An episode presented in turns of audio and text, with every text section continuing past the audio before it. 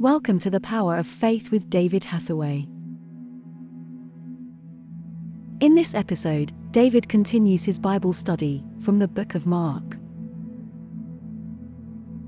The scripture teaches that we must worship the Lord, our God, to serve Him only. How do we resist temptation? How do we overcome evil? We are to worship the Lord.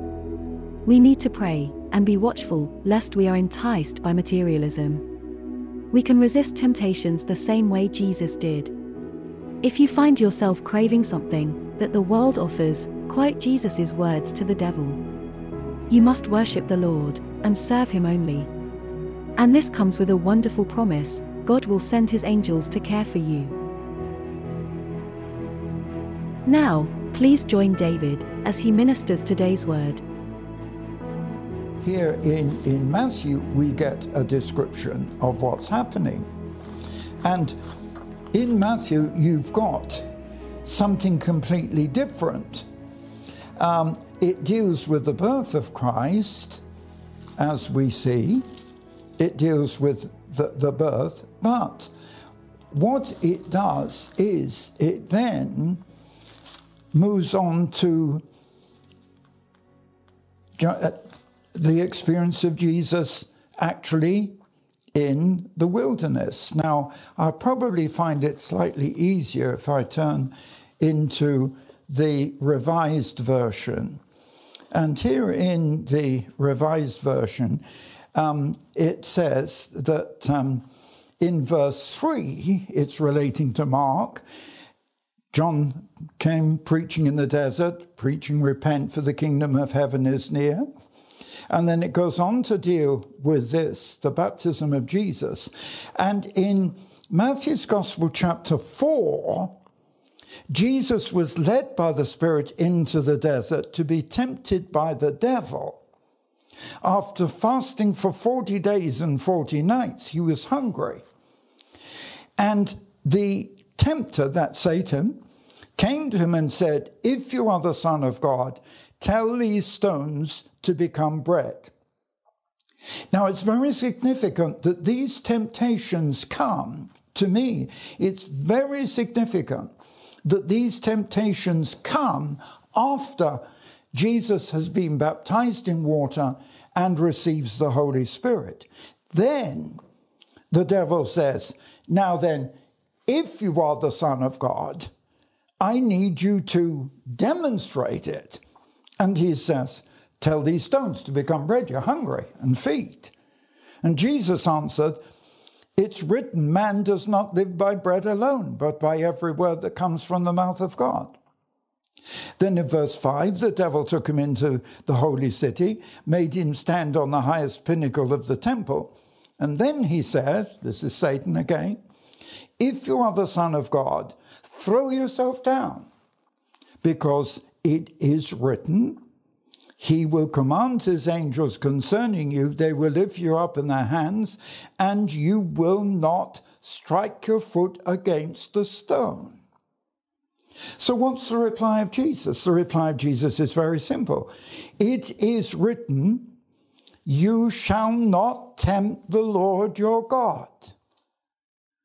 So, at this point, Jesus is very clearly answering Satan in verse 9, verse 8.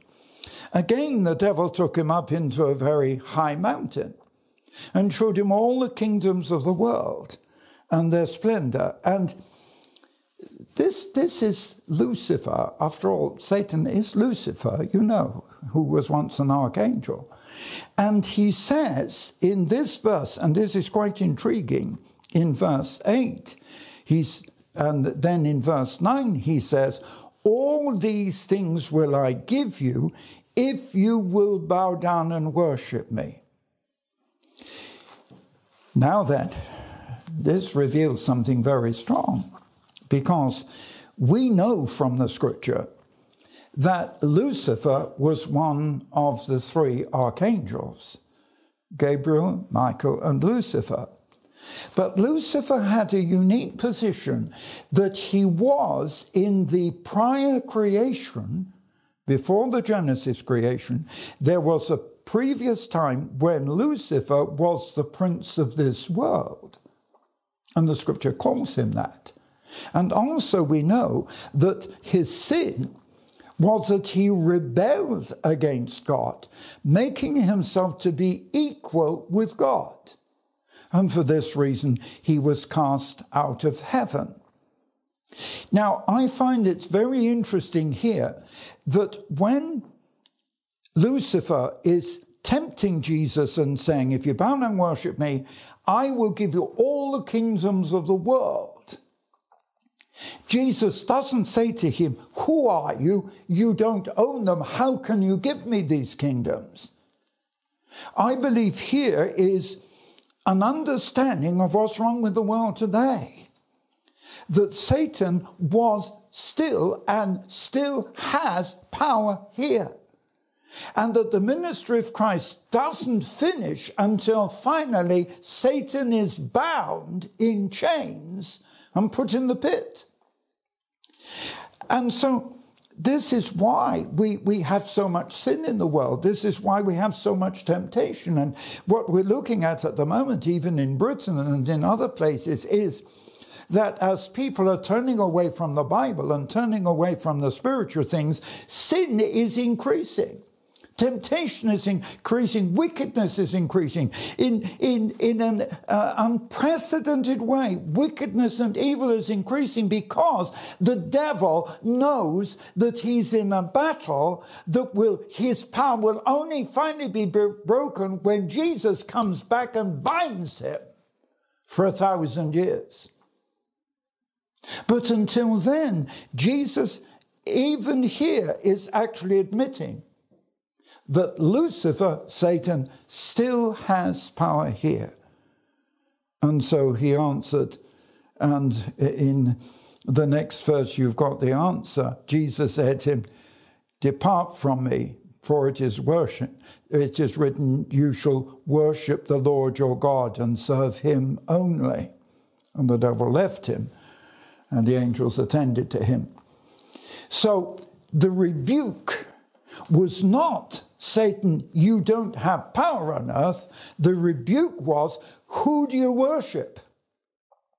And the tragedy today is people are not worshipping the true God. The trouble is they worship everything else and they leave themselves open to the power of Satan. Now, do you understand? When we're baptized in water, then that old nature which Satan can corrupt is dead and we're born into the new spiritual life which Jesus had. And I see that this whole thing is so interlinked that we have to be baptized for the uh, forgiveness of sin in order that the old life which Satan can control and cause us to worship him and material things rather than God. And the only reply from Jesus is the scripture says, It is written that you shall worship the Lord your God, only serve him. And that is the challenge to us as Christian believers. And at that, the devil left him. And you'll find that it's immediately after that, of course, that Paul is put in prison and uh, sorry, John is put in prison and Jesus begins his ministry. Now, do you see the significance of this opening part of Mark's Gospel? God bless you and help you to understand the real depth of meaning behind Scripture.